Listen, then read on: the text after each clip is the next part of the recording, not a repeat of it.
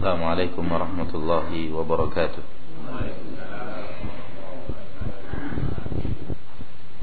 الحمد لله رب العالمين والصلاة والسلام على أشرف الأنبياء والمرسلين وعلى آله وصحبه أجمعين.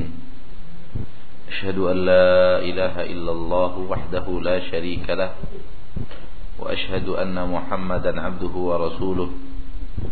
صلى الله عليه وعلى آله وأصحابه ومن تبعهم بإحسان إلى يوم الدين وسلم تسليما كثيرا.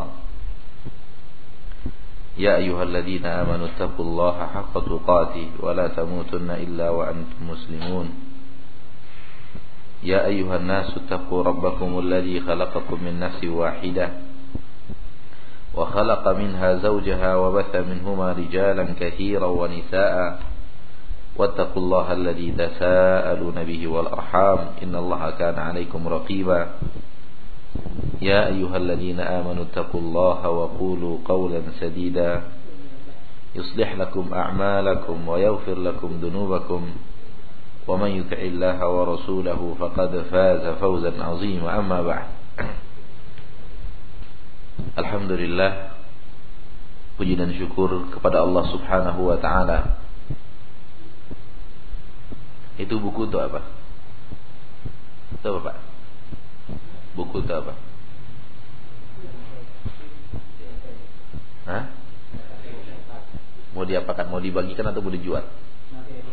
Tidak pertanyaannya mau dibagi atau mau dijual? Dijual keluar dulu Jangan di masjid Kalau mau dibagikan gratis nggak apa-apa, silahkan bagi-bagi di masjid. Tapi kalau mau dijualkan, yang mau menjual dan membeli keluar. Tidak boleh di masjid. Ya, tidak boleh di masjid. Tapi kalau mau dibagikan nggak apa-apa. Tapi juga jangan juga ngambil ngambil apa namanya? hilah dalam bahasa Arab itu tipu muslihat. Nah, bagi-bagi aja dulu nanti bayarnya di luar nggak boleh. Itu jual beli. Itu tipu muslihat. Ya, salah satu yang terlarang dalam agama kita adalah hiyal, babul hiyal.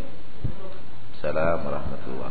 Bab tipu muslihat, tidak boleh mencari-cari jalan keluar dalam agama kita. Iya, iya, tidak, tidak. Agama kita adalah agama yang jelas. Tidak ada antara-antara itu tidak ada.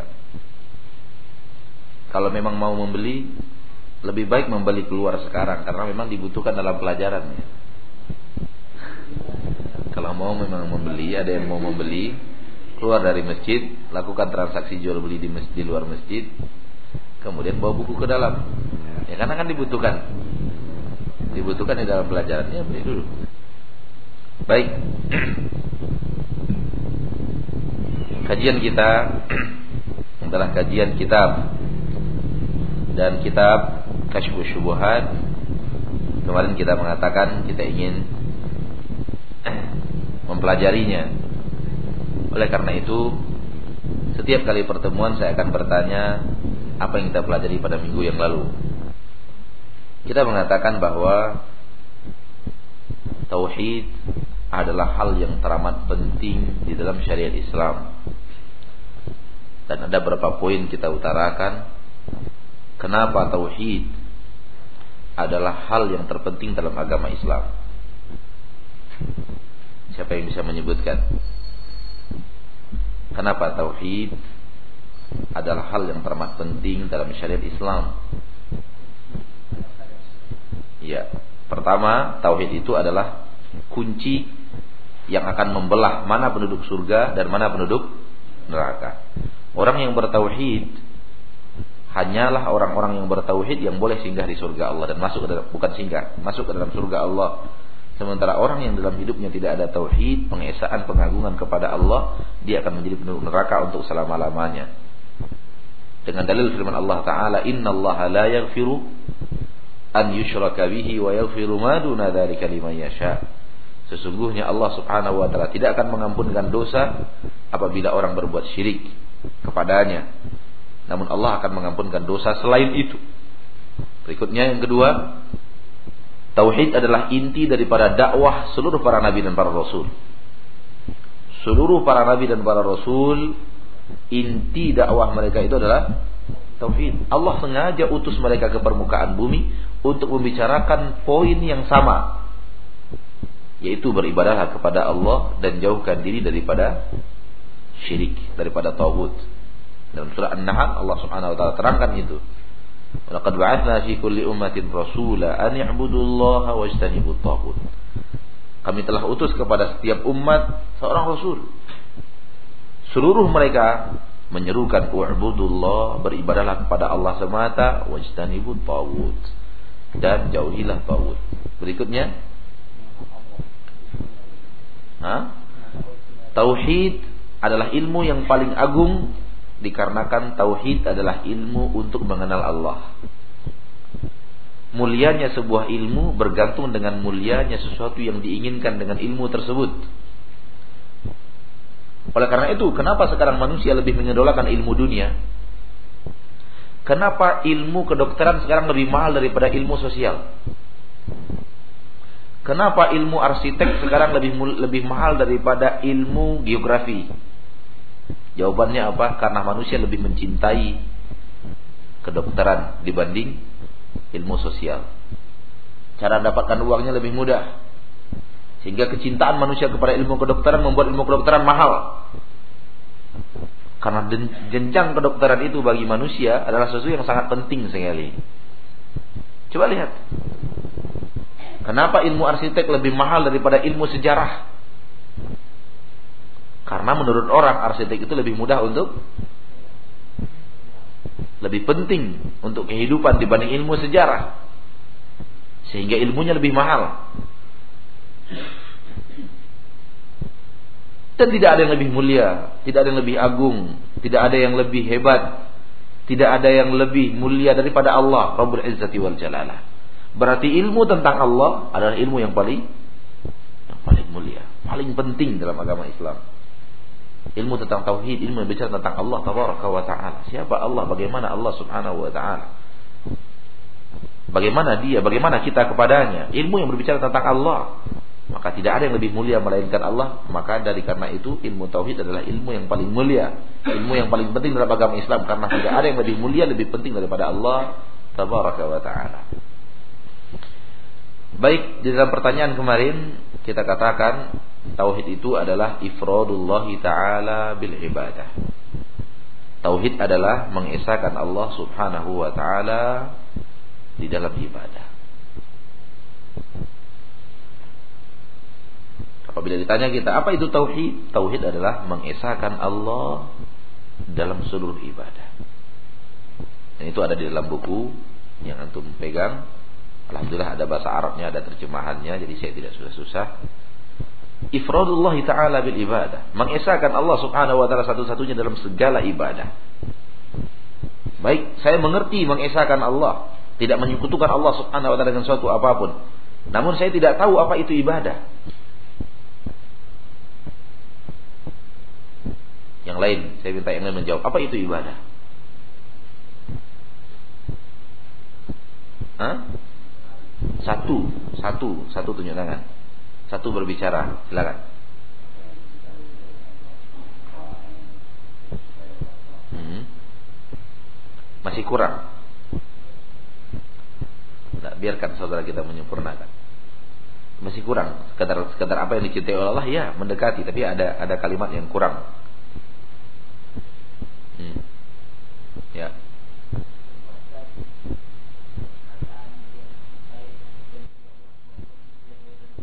Ya.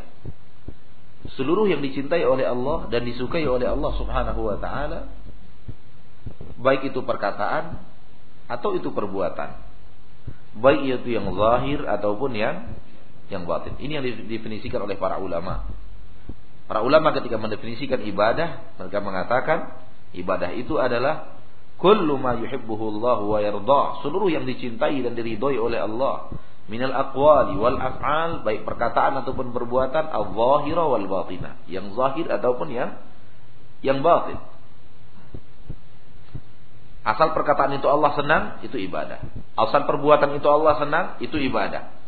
Baik nampak oleh mata manusia cara melaksanakannya salat zakat dan yang lainnya atau tidak nampak. Tawadhu khusyuk takut taubat Itu adalah bagian daripada ibadah di dalam di dalam dada. Wara, takwa, yakin, khusyuk, tawakal. Semua itu pekerjaan-pekerjaan yang tidak bisa dilihat oleh oleh manusia dan itu ibadah.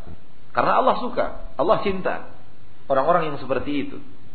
Maka asal pekerjaan itu nampak atau tidak nampak di oleh mata manusia, perkataan dia atau perbuatan, maka itu adalah ibadah. Sehingga semua ibadah itu harus diesakan Allah. Allah menjadi satu-satunya tujuan dalam ibadah. Itulah tauhid. Ketika kita jadikan Allah satu-satunya tujuan daripada ibadah kita. Apabila keluar dari jalur ini, keluar kita dari jalur menjadikan Allah satu-satunya tujuan dalam ibadah, masuklah kita ke dalam yang nama yang lawan daripada tauhid yaitu syirik. Nanti akan dibicarakan sejauh mana keluarnya. Kalau keluarnya sedikit, dia masuk ke dalam tahu syirik kecil. Kalau keluarnya berlebihan, dia masuk ke dalam syirik besar. Syirik kecil hanya akan membatalkan ibadah pada waktu itu saja, pahalanya tidak ada. Dan kita dapat dosa. Adapun kalau dia sampai kepada syirik besar, dia membatalkan seluruh amal saleh yang pernah kita kerjakan seumur hidup. Dan dia mengeluarkan kita dari agama Islam. Dan dia membuat kita kekal di neraka selama-lamanya kalau kita bawa mati dosa yang seperti itu. Kapan? Apabila ibadah tidak menjadikan Allah satu-satunya tujuan dalam beribadah.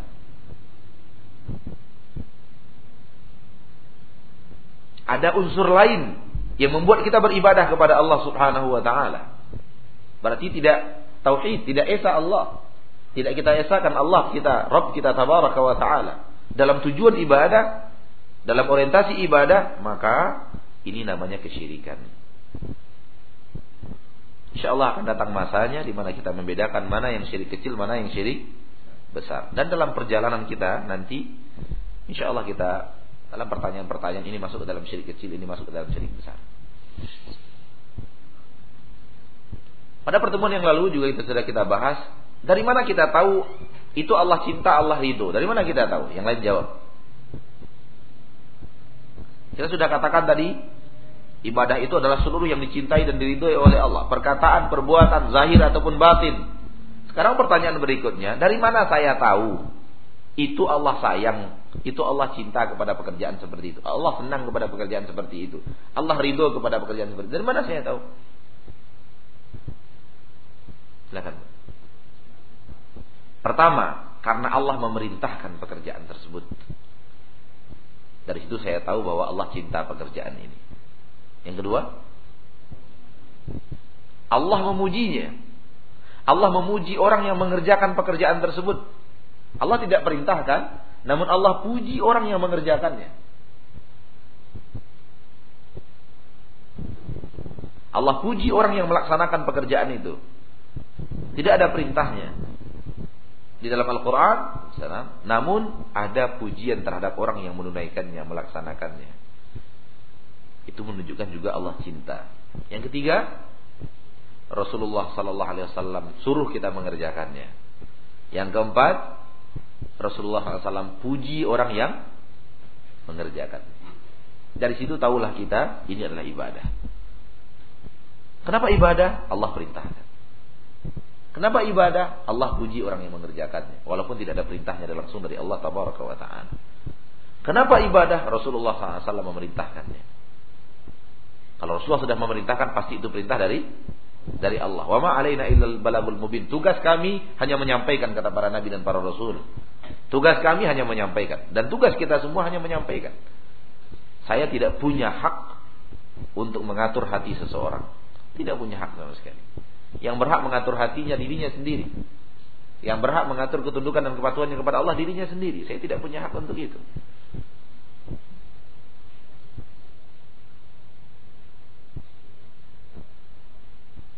20, 21, 22,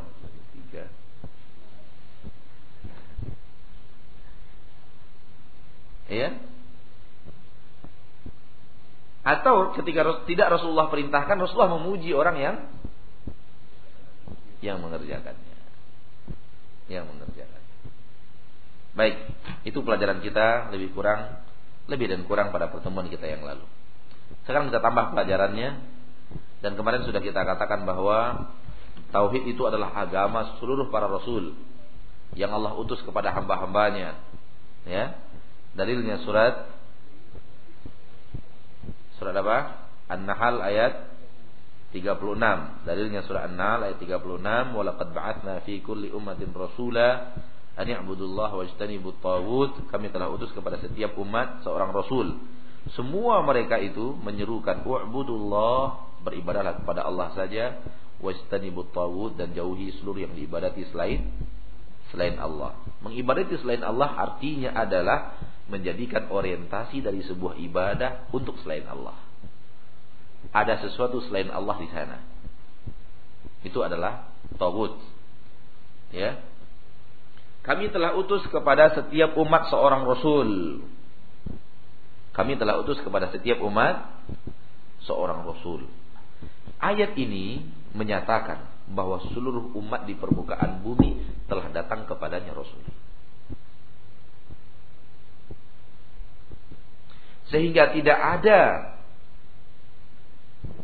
umat mana pun yang Allah utus mulai daripada Nabi Adam alaihi salam sampai Nabi umat akhir zaman yang tidak datang kepada mereka Rasul. Dengan dalil ayat ini dengan dalil ayat ini bahwa setiap umat, setiap manusia setelah datang kepada mereka Rasul. Sebahagian yang Allah ceritakan di dalam Al-Quran, sebahagian ini besarnya tidak Allah ceritakan. Allah bercerita tentang kaum Hud. Allah bercerita tentang kaum Saleh. Allah bercerita tentang kaum Nabi Shu'aib yang Allah utus kepada mereka Nabi Shu'aib. Allah bercerita tentang kaum Nabi Musa yang Allah utus kepada mereka Nabi Musa dan Nabi Harun. Allah bercerita tentang kaum yang Allah utus kepada mereka Nabi Nuh, Nabi Lut, Nabi Ibrahim. Allah bercerita tentang kaum yang Allah utus kepada mereka Nabi Isa, Nabi Yahya dan yang lainnya. Ada 25 nama nabi dan rasul yang Allah ceritakan di dalam Al-Qur'an, sebahagian kecil mereka Allah utus berbaringan, sebahagian besar mereka adalah terpisah. Untuk kaum mereka masing-masing. Namun itu hanya segelintir dari apa yang Allah ceritakan kepada kita. Hanya segelintir dari apa yang Allah ceritakan kepada kita. Intinya adalah intinya adalah bahwa setiap umat Allah telah tegakkan kepada mereka hujah dengan mendatangkan nabi dan rasul untuk menerangkan kepada mereka, "Hai manusia, ini kewajiban kalian." Untuk apa? untuk manusia agar manusia tidak punya hujah di akhirat. Allah saya nggak tahu. Nggak ada cerita. Soal kewajiban, soal kewajiban. Nggak ada cerita, saya nggak tahu ya Allah. Itu nggak ada cerita. Karena telah diutus untuk dia Rasul. Sudah matang ini pembahasan poin ini? Kita buat pengecualian. Kecuali.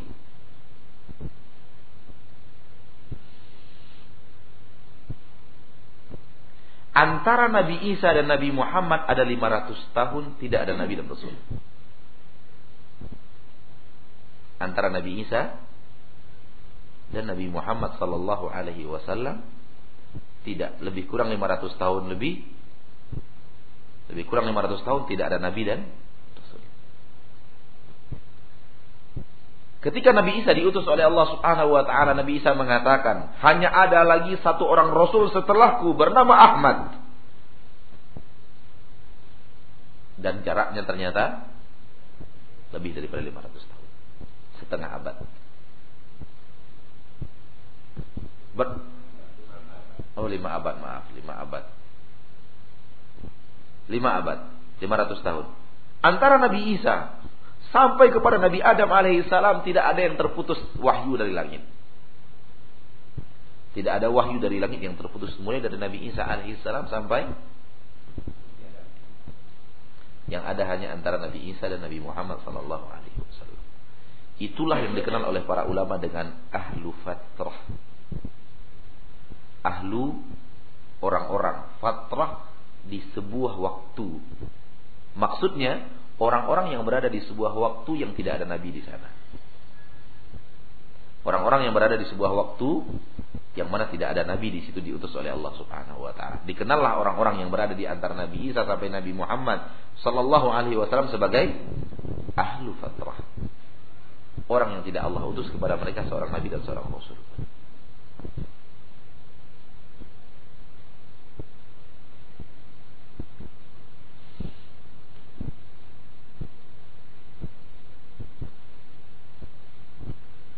Sehingga kalau ada di antara mereka yang benar-benar tidak mendengarkan wahyu dari langit yang dibacakan oleh oleh Rasul-Rasul Allah kepada manusia, wajar. Karena memang tidak nabi dan dan rasul. Walaupun di antara mereka ada yang mempelajari terus ada yang mempelajari kitab Injil, terus ada yang mempelajari kitab Taurat yang sebelumnya. Namun karena memang nabi dan rasul tidak ada, kosong dunia dari nabi dan rasul, banyak sekali orang yang tidak tahu wahyu dari langit.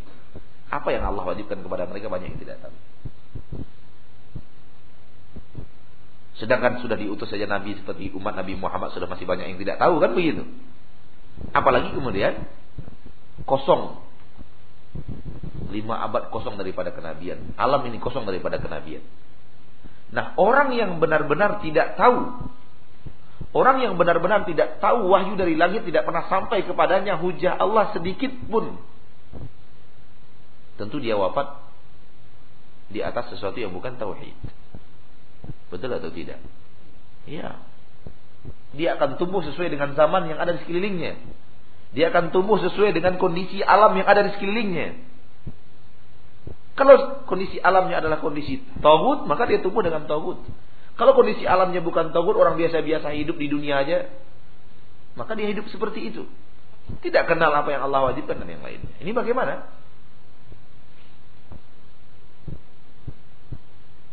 Orang-orang yang seperti ini kalau Allah azab dia tentu Allah zalim karena belum sampai kepadanya keterangan.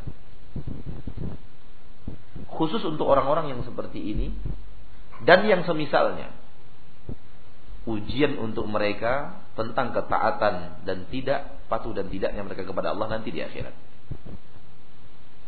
Di akhirat. Jadi nanti akan ada ujian di akhirat. Khusus untuk orang-orang yang belum sampai kepadanya berita kewajiban tentang apa yang harus mereka kerjakan. Nanti khusus, mereka punya hukum khusus di akhirat. Di akhirat sebenarnya tidak ada lagi masa untuk beramal, tetapi untuk mereka ada, khusus orang-orang itu. Dan orang-orang yang semisal dengannya, yang saya maksud semisal dengannya adalah orang yang hidup di zaman kenabian namun tidak bisa menangkap dakwah Nabi. Contoh, orang yang hidup betul-betul di pedalaman Amerika sana, pedalaman Afrika, pedalaman Kalimantan, pedalaman Irian Jaya, pedalaman yang benar-benar tidak ada seorang pun yang sampai ke negeri mereka mengucapkan la ilaha illallah. Tidak ada yang menyampaikan seruan dakwah kepada mereka. Betul-betul dari mulai mulai mulai lahir sampai mati lagi tidak tahu. Yang tahu dia apa yang ada di sekelilingnya. Betul-betul nggak ada yang sampai menerangkan. Memang dakwah tidak sampai kepada mereka. Orang yang seperti ini sama dengan ahlu fatrah. Orang yang seperti ini sama dengan ahlu fatrah. Atau yang kedua, atau yang kedua, orang yang dari awal sampai awal lahir sampai wafat lagi nggak normal akal pikirannya. Banyak kan? Nggak perlu harus di pedalaman. Di negeri kita sini aja banyak. Betul-betul dari lahir itu nggak normal, idiot, nggak bisa memahami apa pun. Bicara saya tidak bisa, nggak paham, hidup menjadi beban bagi keluarganya, Dan subhanallah dalam kondisi yang seperti ini Allah akan berikan kasih sayang dalam jiwa seorang ayah dan ibu kepada anaknya yang seperti ini melebihi segala-galanya. Kemahaadilan Allah Subhanahu wa taala. Padahal anak itu menyusahkannya, anak itu membebaninya, anak itu harus digendong, anak itu harus dimandikan, anak itu amis setiap hari, yang setiap hari. Ada yang tahu? Tapi Allah berikan kasih sayang di jiwa orang tuanya kepada anak yang seperti itu berlebihan lebih daripada segala-galanya. Sehingga satu malam tidak berjumpa dengan anak yang seperti itu bisa menangis orang tuanya. Sementara yang lain silahkan kamu kuliah 2 tahun, 3 tahun di luar negeri itu tidak apa-apa. Tapi ini tidak bisa, harus bersama aku. Keadilan Allah yang maha biasa, yang luar biasa, yang banyak manusia tidak melihatnya. Betul atau tidak? Namun permasalahan kita bukan itu. Permasalahan kita dia idiot, nggak bisa memahami syariat. Sehingga dia tidak sholat, dia tidak puasa, dia tidak segala macam. Atau gila benaran. Lebih daripada sekedar idiot. Dari lahir sampai, wah, berarti tidak bisa menangkap dakwah. Dia hukumnya anu fatrah. Adapun yang gilanya di umur 30 tahun, dihisap sampai umur itu. Bisa saja orang gila setelah umur 30 tahun, setelah umur 40 tahun gila, bisa. Berarti ada masa perhisaban. Hisabannya di masa dia mukallaf. Di masa dia mukallaf. Baik, kita lanjutkan. Kita lanjutkan wahwa dinur rusul. Yang membawa kitab silakan ikuti dan dia adalah dia tauhid mengesahkan Allah di dalam beribadah kepadanya itu adalah agama seluruh rasul Alladhi arsalahumullahu bihi ila ibadi. Yang Allah utus mereka dengan ilmu tauhid itu kepada hamba-hambanya agar disampaikan. Ini materi kita sampai dari minggu yang lalu ya. Kita lanjutkan yang minggu ini. Fa'awaluhum Nuhun. Rasul yang pertama Allah utus adalah Nuh. Arsalahu Allahu ila qaumihi. Allah utus Nuh itu kepada kaumnya lamma ghalau fi salihin. Tatkala mereka berlebihan gulu berlebihan fi salihin di dalam orang-orang saleh. Berlebihan tentang orang saleh. Poin ini memberikan kita beberapa pelajaran. Pertama, apa yang beliau ucapkan di atas bisa kita ketik beberapa pelajaran. Pelajaran yang pertama, Rasul yang pertama kali Allah utus itu Nabi Nuh. Rasul yang pertama kali Allah utus adalah Nabi Nuh. Nabi Adam bagaimana? Bukan Rasul, tapi Nabi. Namun tidak tidak Rasul. Ini adalah ijma'nya para ulama karena ada hadisnya. Rasulullah Shallallahu Alaihi Wasallam di dalam hadisnya yang sahih bercerita tentang apa yang akan terjadi di padang mahsyar, di mana kita berbondong-bondong mencari syafaat, kita akan mendatangi Nabi Nuh alaihi salam dan kita berkata, Ya Nuh, wahai Nuh, engkau adalah Rasul yang pertama kali Allah utus. Engkau adalah Rasul Allah yang pertama.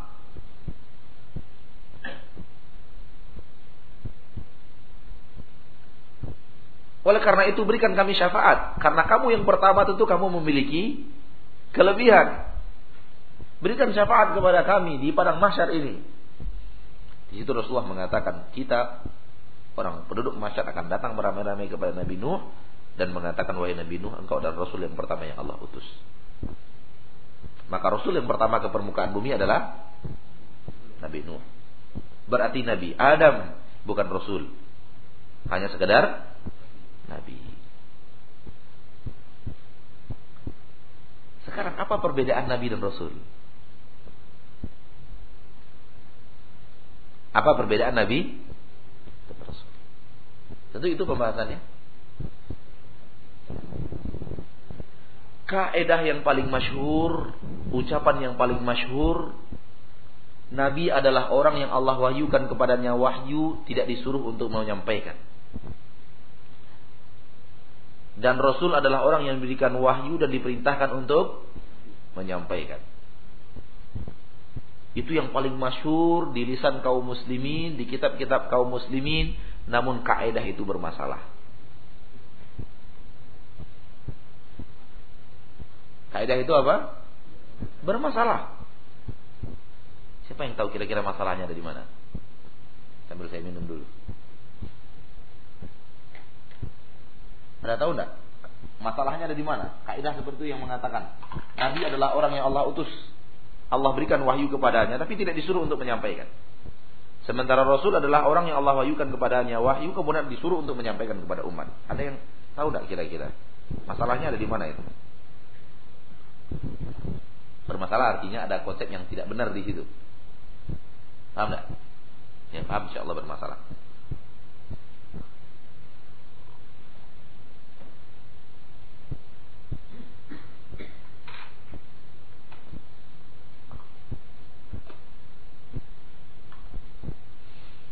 Ada yang bisa jawab? Ya. Masalahnya adalah ilmu dilarang untuk disimpan. Ilmu itu dilarang untuk di disimpan. Betul tidak? Ya. Ilmu itu harus disampaikan. Bagaimana mungkin kita meyakini Allah berikan, Allah pilih manusia hebat, manusia mulia, manusia suci, manusia bersih, Allah berikan ilmu untuk tidak disampaikan. Biar aja di jasad dia itu seperti itu.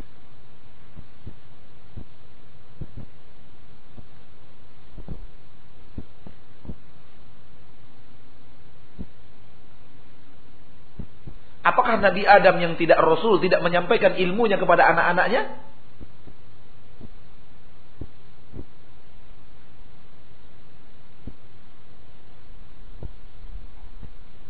Jadi di situ ada ada masalah di dalam definisi itu ada masalah. Orang definisi itu masyur sekali.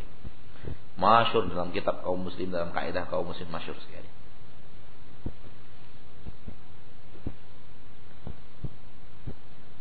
Definisi yang ilmiah tentang beda nabi dan rasul adalah Nabi Rasul kita ulang kita mulai dari Rasul Rasul adalah orang yang Allah berikan wahyu kepadanya dengan sebuah syariat.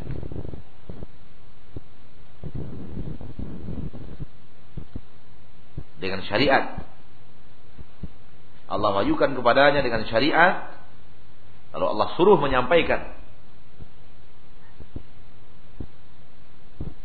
Sementara Nabi adalah orang yang Allah utus dengan syariat Rasul sebelumnya. Dan disuruh untuk menyampaikan. Namun dia berdakwah kepada syariat Nabi Rasul sebelumnya. Dia tidak datang dengan membawa syariat baru.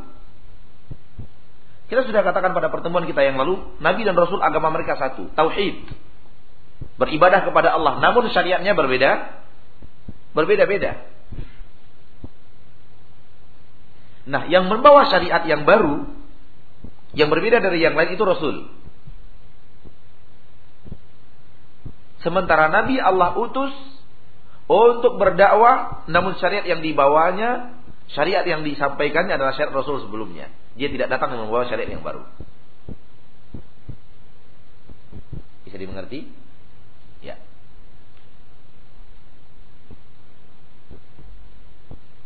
Itu poin yang lebih ilmiah tentang definisi Nabi dan dan Rasul. Namun memang tidak tidak familiar. Tidak tidak masyhur. Namanya yang masyhur definisi yang pertama.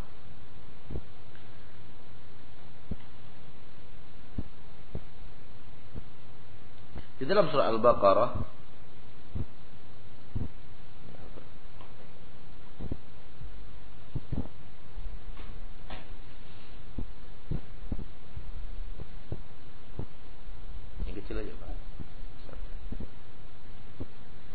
Allah berfirman A'udzu billahi minasyaitonir rajim Alam tara ila al-mala'i min bani Israil min ba'di Musa إذ قالوا لنبي لهم ابعث لنا ملكا نقاتل في سبيل الله. قال هل عسيتم إن كتب عليكم القتال ألا تقاتلوا؟ قالوا وما لنا ألا نقاتل في سبيل الله وقد أخرجنا من ديارنا وأبنائنا.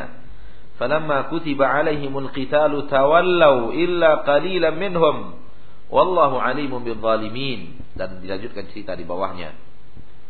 Surah Al-Baqarah ayat 246 dan beberapa ayat setelahnya.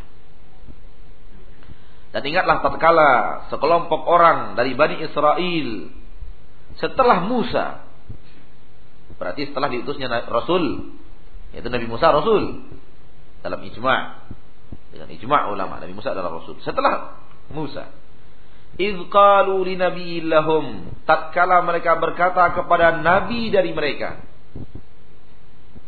ketika mereka berkata umat-umat Musa yang setelah Musa Nabi Musa sudah sudah wafat umat-umat yang setelah Musa berkata kepada nabi yang Allah utus untuk mereka.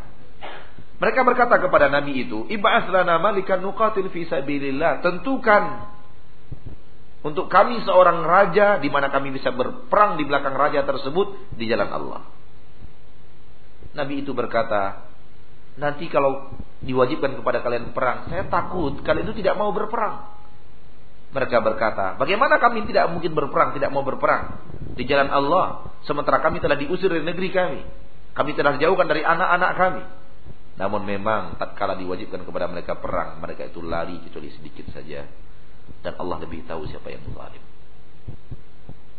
Ayat ini menerangkan bahwa Nabi berdakwah. Nabi berdakwah.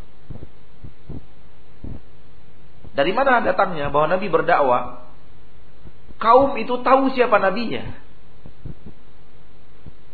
Kalau Nabi itu diberikan wahyu kemudian diem aja untuk dirinya sendiri, dari mana umat tahu bahwa itu adalah Nabi untuk mereka?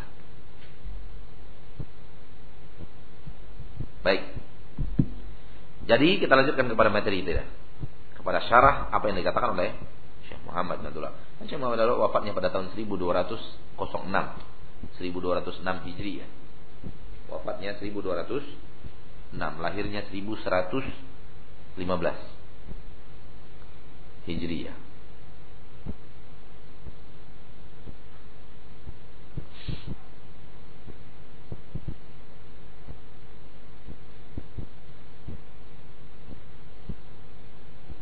Yang pertama Allah utus kepada manusia, yang pertama Allah kirimkan Rasul adalah Nuh. Yang Allah utus kepada kaumnya ketika kaumnya galau berlebihan salihin terhadap orang-orang saleh. Kalau dikatakan berlebihan terhadap orang saleh, berlebihan kebencian atau kecintaan? Kecintaan. Pasti.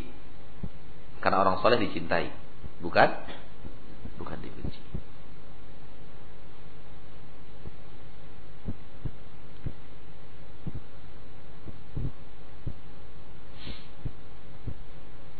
Berarti berlebihan kecintaan kepada orang saleh terlarang dalam agama Islam. Kecintaan yang berlebihan kepada orang saleh terlarang. Cinta kepada orang saleh syariat, anjuran, perintah untuk mencintai orang saleh. Kalau nggak cintai orang saleh, yang mana lagi mau kita cintai? Tapi berlebihan terlarang. Agama Islam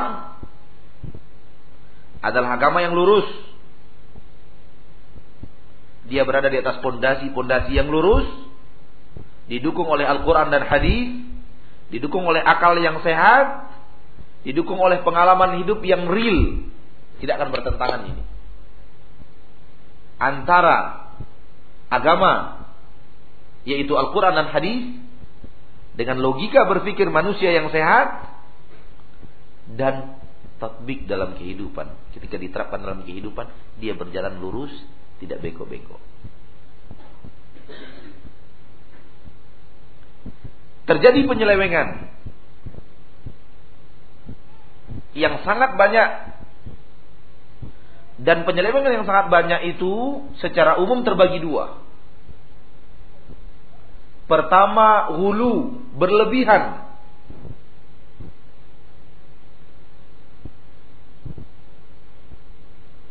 melampaui batas. Dia ingin lebih daripada apa yang ada di dalam syariat. Dan dia melakukan sesuatu yang tidak diperintahkan oleh syariat. Dia mendatangkan sesuatu melebihi apa yang ada di dalam syariat Islam. Itu namanya wulu. Bahasa Arabnya wulu, bahasa kitanya melampaui batas. Berlebihan. Seolah-olah ketika Allah mengatakan sampai di sini berhenti, jangan lewat. Ah, enggak. Harus lewat. Kira-kira ketika Islam mengatakan kamu harus berjalan tapi hanya sampai 200 meter, dia mengatakan saya mau 500 meter. Emang kenapa? Dia ingin lebih.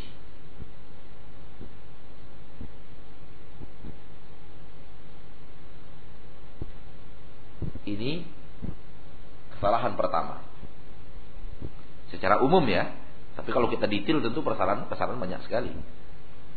Kesalahan yang kedua, jafa lawan daripada wulu adalah jafa. Jafa itu nggak peduli.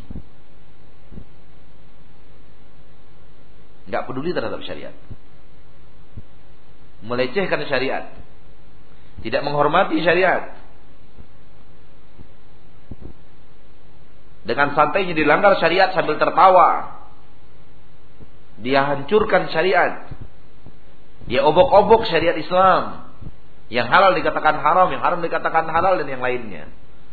Yang boleh dikatakan tidak boleh, yang tidak boleh dikatakan boleh. Dia ingin menghancurkan syariat Islam. Tanpa ada penghormatan sedikit pun kepada wahyu yang turun dari langit. Dan wahyu yang disampaikan oleh Allah melalui lisan nabinya. Tidak ada penghormatan sedikit pun. Maka kesalahan manusia hanya dari dua bab ini. Ke mana pun kita pergi dan apa pun yang kita lihat daripada kesalahan yang terjadi dalam agama Islam, ketika seseorang keluar dari jalur yang jelas, jalur yang lurus, al mustaqim, mungkin dia terjerat ke dalam yang namanya hulu, berlebihan dalam beragama, atau dia terjerat ke dalam yang namanya jafa, meremehkan agama.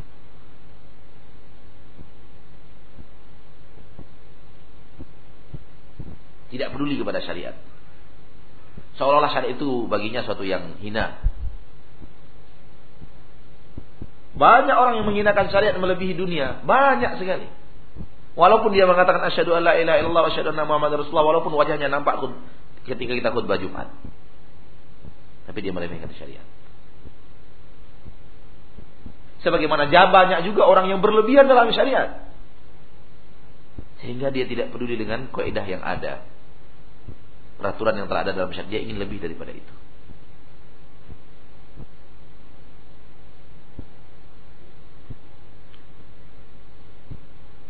Saya terkesan dengan pembicaraan seorang ustadz.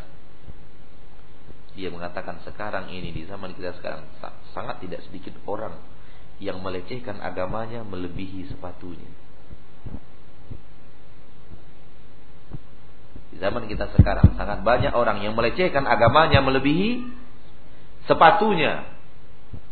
Bagaimana itu? Dia punya waktu dua menit satu hari, tiga menit untuk mensermir sepatunya. Tapi dia tidak punya waktu dua menit, satu menit, tiga menit, satu hari untuk menyemir agamanya. Tidak ada waktu untuk sholat. Tidak ada waktu untuk duduk di majelis taklim walau dua menit tiga menit. Tidak ada waktu untuk membaca buku-buku Islam. Tidak ada waktu untuk membaca alam akhirat. Tidak ada waktu untuk membaca apa itu surga dan neraka. Tidak ada waktunya habis. Semuanya untuk dunia saja. Sementara ada waktu tiga menit, dua menit, satu hari untuk menyemir sepatunya.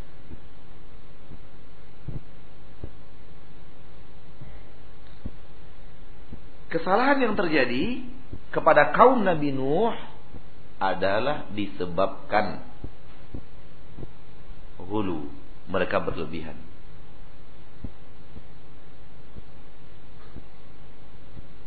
Dalam mencintai orang saleh. Kalau seandainya berlebihan berarti ada syariatnya. Namun dia melampaui batas. Namanya berlebihan. Dia berjalan di atas rel yang sebenarnya kemudian dia lampaui. Ketika rel itu telah habis, dia tetap jalan.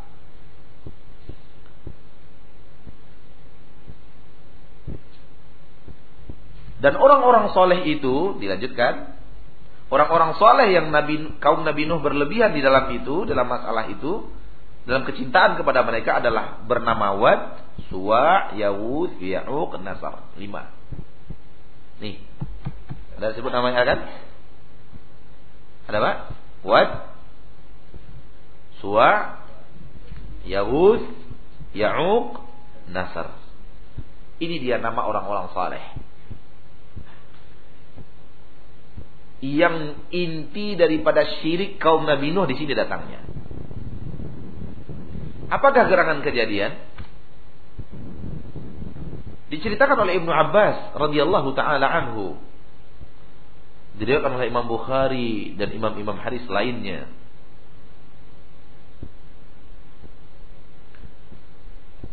Bahwa antara Nabi Adam sampai ke Nabi Nuh ada 10 abad yang tidak terjamah oleh kesyirikan.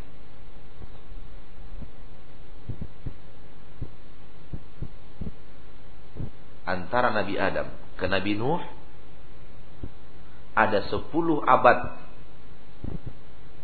Ada 1000 tahun yang mana syariat Nabi Adam yang yang Nabi Adam bawa dari surga, tauhid yang Allah ajarkan kepada Nabi Adam, ditanamkan oleh Nabi Adam kepada anak-anaknya, anak-anaknya kepada cucunya, cucunya kepada terus sampai seribu tahun itu tidak terjamah oleh kesyirikan. Manusia-manusia yang benar-benar berjalan di atas syariat Allah. Soal tauhid, soal kejadian maksiat terjadi seperti yang Allah ceritakan kita berbicara tauhid sekarang dan syirik. Materi kita adalah tentang tauhid dan dan syirik. Soal maksiat terjadi. Sebagaimana di zaman Nabi Shallallahu Alaihi Wasallam syirik dibasmi, maksiat terjadi. Bukankah di zaman Nabi SAW ada orang dipotong tangannya? Bukankah di zaman Nabi SAW ada orang yang dirajam? Bukankah di zaman Nabi SAW ada orang didera? Terjadi maksiat di, di sahabat Rasulullah SAW. Namun tidak terjadi syirik. Kecuali pada orang-orang yang berbuat musyrik. Dari Nabi Adam ada 10 kurun, 10 abad, 1000 tahun tidak terjamah oleh kesyirikan. Baru kemudian mereka terjerumus ke dalam syirik setelah itu. Dan yang menyebabkan mereka terjerumus ke dalam syirik dikarenakan ada lima orang-orang saleh. Wad Suwa, Yawud, Ya'uq, Nasr. Itu nama mereka. Nama orang-orang saleh. Dan mereka wafat orang soleh yang sangat di, di diidolakan. Orang soleh benar-benar orang soleh, bukan orang soleh sembarangan, bukan orang soleh apa, bukan orang soleh menurut umat, tidak benar-benar orang soleh. Mereka wafat dalam satu tahun kelima-limanya wafat satu tahun. Sehingga kesedihan umat itu berlebihan. Bahkan dalam riwayat dikatakan dalam satu bulan kelima-limanya wafat.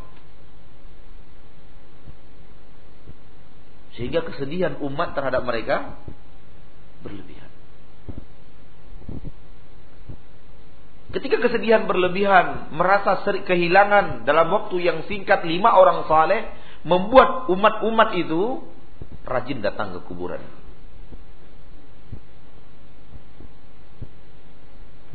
Untuk apa?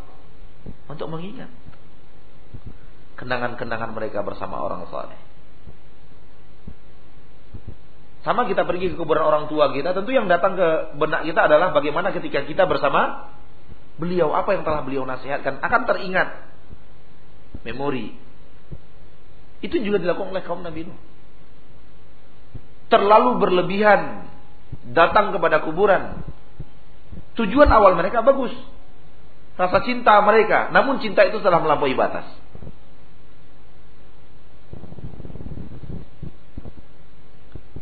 Cinta itu telah melampaui batas. Sehingga menjadi titik tolak yang paling indah bagi syaitan untuk menyeret mereka ke dalam kesyirikan.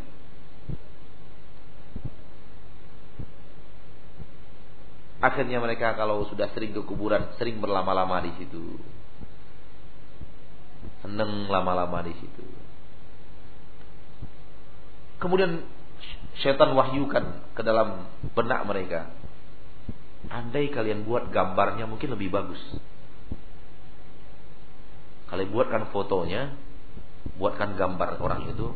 Jadi tidak hanya kuburan saja, nampak orangnya. Kalau nampak orang itu tuh lebih lebih lah, lebih daripada sekedar hanya melihat onggokan batu. Mereka kabulkan. Mereka buatlah foto, gambar, mereka tuh buatkan gambar orang soleh itu, mereka kantungkan dekat kuburannya.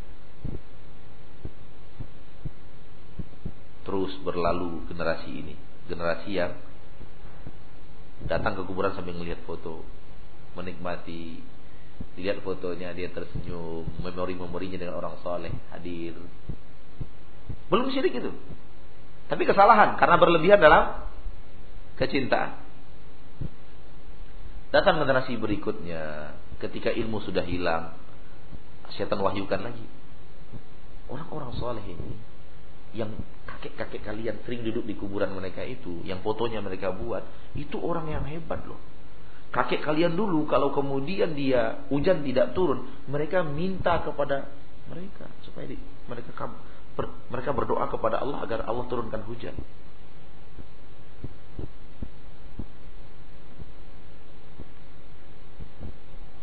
Akhirnya mereka lakukan itu. Mereka lakukan itu. Ketika mereka butuh sesuatu, mereka pergi ke kuburan Wat Suwa, Yawus, Ya'uq, Nasr. Yang mereka lakukan adalah minta kepada orang soleh tersebut agar mendoakan mereka kepada Allah. Dan inilah kesyirikan kaum Nabi Nuh. Ketika itu terjadi dan itu kemudian marah Allah utus Nabi Nuh alaihissalam. Allah utus seorang manusia menyampaikan wahyu yang hak membasmi kesyirikan. Yang Allah utus adalah Nabi Nabi Nuh. Jadi Nabi Nuh diutus setelah terjadinya kesyirikan. Bukan kemudian Nabi Nuh hidup bersama kaumnya lalu tiba-tiba kaumnya berbuat Tidak. Setelah terjadi kesyirikan, Allah utus Nabi Nabi Nuh alaihissalam untuk membasmi yang namanya syirik itu. Dari cerita Abdullah bin Abbas radhiyallahu taala anhuma, kita kesimpulkan beberapa kesimpulan penting. Pertama, mencintai orang saleh syariat. Tapi jangan berlebihan. Bagaimana jangan berlebihan itu? Jangan angkat dia melebihi kedudukannya yang ada. Jangan berikan sesuatu kepadanya yang tidak layak dia dapatkan. Jangan berikan kepadanya sesuatu yang tidak layak untuk dia dapatkan.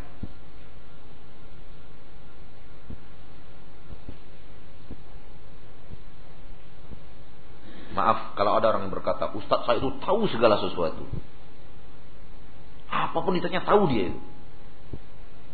Itu pas takarnya atau berlebihan? Berlebihan. Gak ada orang yang tahu semuanya. Gak ada orang yang tahu segala sesuatu.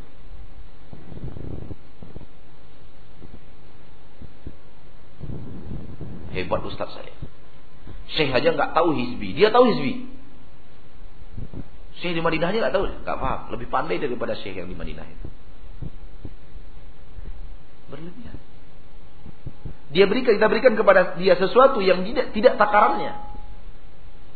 Itu berlebihan. Memang hebat dia. Hafalannya lancar sekali, semuanya. Padahal ustaznya cuma hafal lima juz. Itu berlebihan. Jangan berikan sesuatu yang berlebihan kepada dia. Karena kata-kata yang berlebihan ini mungkin sekarang hanya sekedar itu, tapi tidak kemudian hari. Dengarkan seluruh cerita-cerita orang kepada orang saleh yang berlebihan yang kuburannya diibadati. Semua pasti berangkat daripada cerita yang aneh-aneh yang di luar sesuatu yang di luar kemampuan seorang manusia biasa. Lihat orang-orang saleh yang dianggap orang saleh kemudian kuburannya diibadati. Kenapa orang berani mau ke kuburan seperti itu? Karena mendengar cerita yang aneh-aneh itu tadi. Cerita yang aneh-aneh yang di luar kemampuan seorang manusia. Nabi saja Shallallahu Alaihi Wasallam dari Madinah ke Mekah haji harus naik unta. Kalau kita pernah naik unta, itu bisa rasakan 10 menit ini sakit pinggang. Nabi harus naik unta dari Madinah menuju Mekah. Lebih satu minggu, satu pekan lamanya naik unta untuk ke Madinah. Dia enak-enak aja mengatakan gurunya bisa pergi sholat Jumat ke Mekah dalam waktu satu menit, dua menit. Apa itu tidak berlebihan? Nabi orang soleh, tersoleh di permukaan bumi, bahkan lebih soleh daripada Nabi Ibrahim, Nabi Musa, Nabi Isa dan Nabi Nuh alaihissalam. Harus naik unta dari Madinah menuju Mekah. Dari mana datangnya wali anda itu bisa pergi sholat Jumat ke Mekah? Dari mana datangnya? Kok bisa? Ya bisa, karena dia orang soleh. Cinta yang berlebihan. Cinta yang berlebihan.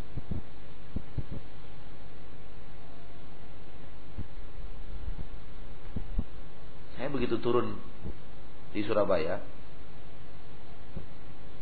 naik taksi, supir taksi langsung nanya, Sunan Ampel mas? Langsung nanya. Artinya mau ke ziarah Sunan Ampel mas? Gitu.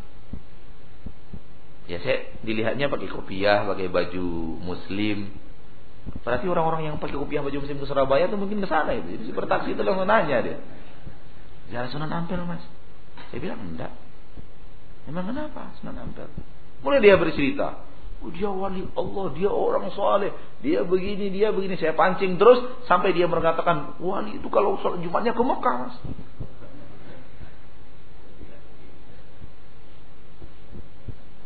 Saya katakan apa iya? Iya. Saya tanyakan, kenapa dia bisa sholat ke Mekah? Padahal dia di Indonesia. Iya karena dia orang soleh. Orang soleh wali Allah bisa begitu mas. Saya tanya dia, mas, menurut ilmu agama yang mas ketahui siapa manusia paling soleh di permukaan bumi?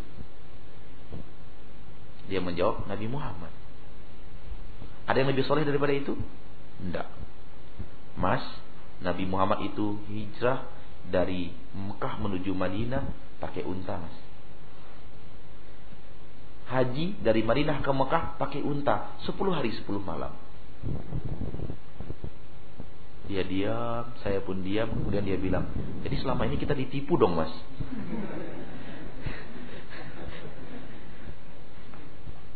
saya bilang, "Ya pahami aja sendiri," saya bilang.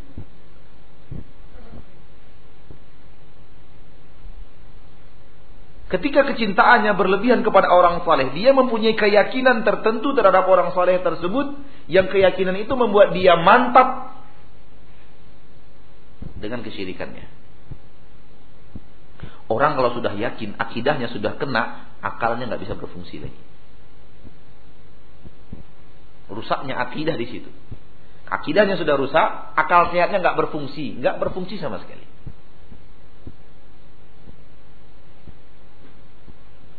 Oleh karena itu kita temukan jenius hebat dalam ilmu kedokteran di India, jenius sekali. Luar biasa, hafalannya hebat, kedok ilmu kedokterannya hebat. Eh, sapi. Apa ada orang jenius, orang jenius, orang jenius yang akalnya hebat takluk ke sapi? Apa ada? Orang Sumatera Barat dipecut kok. Di Jawa dipecut, Ya kan? Untuk pajak sawah. Di sana disembah oleh dia. Jenius, dokter, dokter, dokter, dokter. Sekolahnya sampai S15. Tapi nyembah sapi.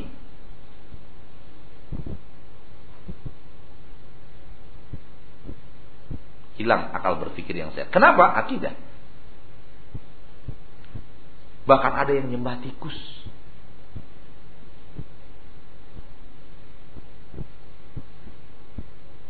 Solo Kiai. Kiai Selamat. Bodohnya orang kalau ketika akidahnya sudah rusak. Kerbau bule ya. Kerbau bule. Hari Ashura dibawa ke mana-mana. Itu dipegangin, diusap, diusap. Kalau dia kemudian beol rebutan. Rebutan. Bego, akal tidak berfungsi. Kenapa? Keyakinan. Demikian juga orang yang pergi ke kuburan orang saleh. Lalu ambil pasirnya. Tebarkan di tanaman-tanaman supaya kemudian bego. Apa beda pasir itu dengan pasir di tempat Anda? Mungkin lebih subur pasir di tempat Anda. Coba teliti secara ilmiah mana lebih lebih humusnya lebih banyak. Tapi keyakinan. Keyakinan yang membawa mereka yakin saya yakin-yakinnya. Ada paku yang sudah dibaca-bacakan oleh guru mereka, taruh di pintu. Itu masih maling nggak bakalan masuk. Paku. Kenapa mereka mau melakukan itu? Keyakinan rusak. Sehingga akal tidak ber tidak berfungsi. Para pedagang-pedagang di pasar, ada kertas yang bertulis-tulis taruh di pintu, itu membuat kita laris. Bego.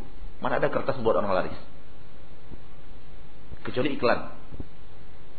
Taruh di pintu kayak gitu. Akal tidak berfungsi. Ketika keyakinan sudah kokoh. Sama dengan yang tadi. Yang meyakini gurunya pergi sholat Jumat ke, ke Mekah. Ketika kita tanya dia, Mas, kapan gurumu pergi sholat Jumat ke Mekah? Ya ketika kita sholat Jumat di sini. Oh ya? Iya. Kira-kira biasanya kalau dia sholat Jumat ke Mekah, kalian sholat Jumat di sini, siapa yang duluan selesai? Ya kadang-kadang kami duluan, kadang-kadang dia duluan yang selesai. Kita katakan, Mas, kamu sholat Jumat di sini jam berapa? Jam 12. Di Saudi baru jam 8 mas orang belum sholat duha. Di Mekah itu baru jam 8 pagi kalau kita di sini jam 12. Kiaimu sholat Jumat jam berapa di Mekah? Kemudian dijawab, itulah hebatnya kiai saya kan. Tetap akal sehat nggak berfungsi. Padahal di Mekah baru jam 8 pagi, betul kan? Antum yang pernah ke Saudi jam 8 di sini udah jam 12. Lalu kiainya sholat Jumat ke Mekah. Jam 8, sholat Jumat apa di Mekah? Belum sholat Jumat orang. Kalau logika yang sehat dia pergi sholat, sholat Jumat jam 4, jam 4 sore. Karena di sana baru sedang pas jam jam 12. Bukan dia orang sholat Jumat di sini dia sholat Jumat juga ke Mekah. Tapi begitu diterangkan itu, itulah hebatnya kiai saya. Dia bisa sholat Jumat sekedar orang Mekah belum sholat Jumat. Siapa imamnya, siapa khotibnya, mana jemaahnya keyakinan kalau sudah tertanam akal sehat tidak berfungsi. Akal sehat tidak berfungsi. Ya. Kita selingi dengan salat Isya berjamaah nanti kita lanjutkan insyaallah taala.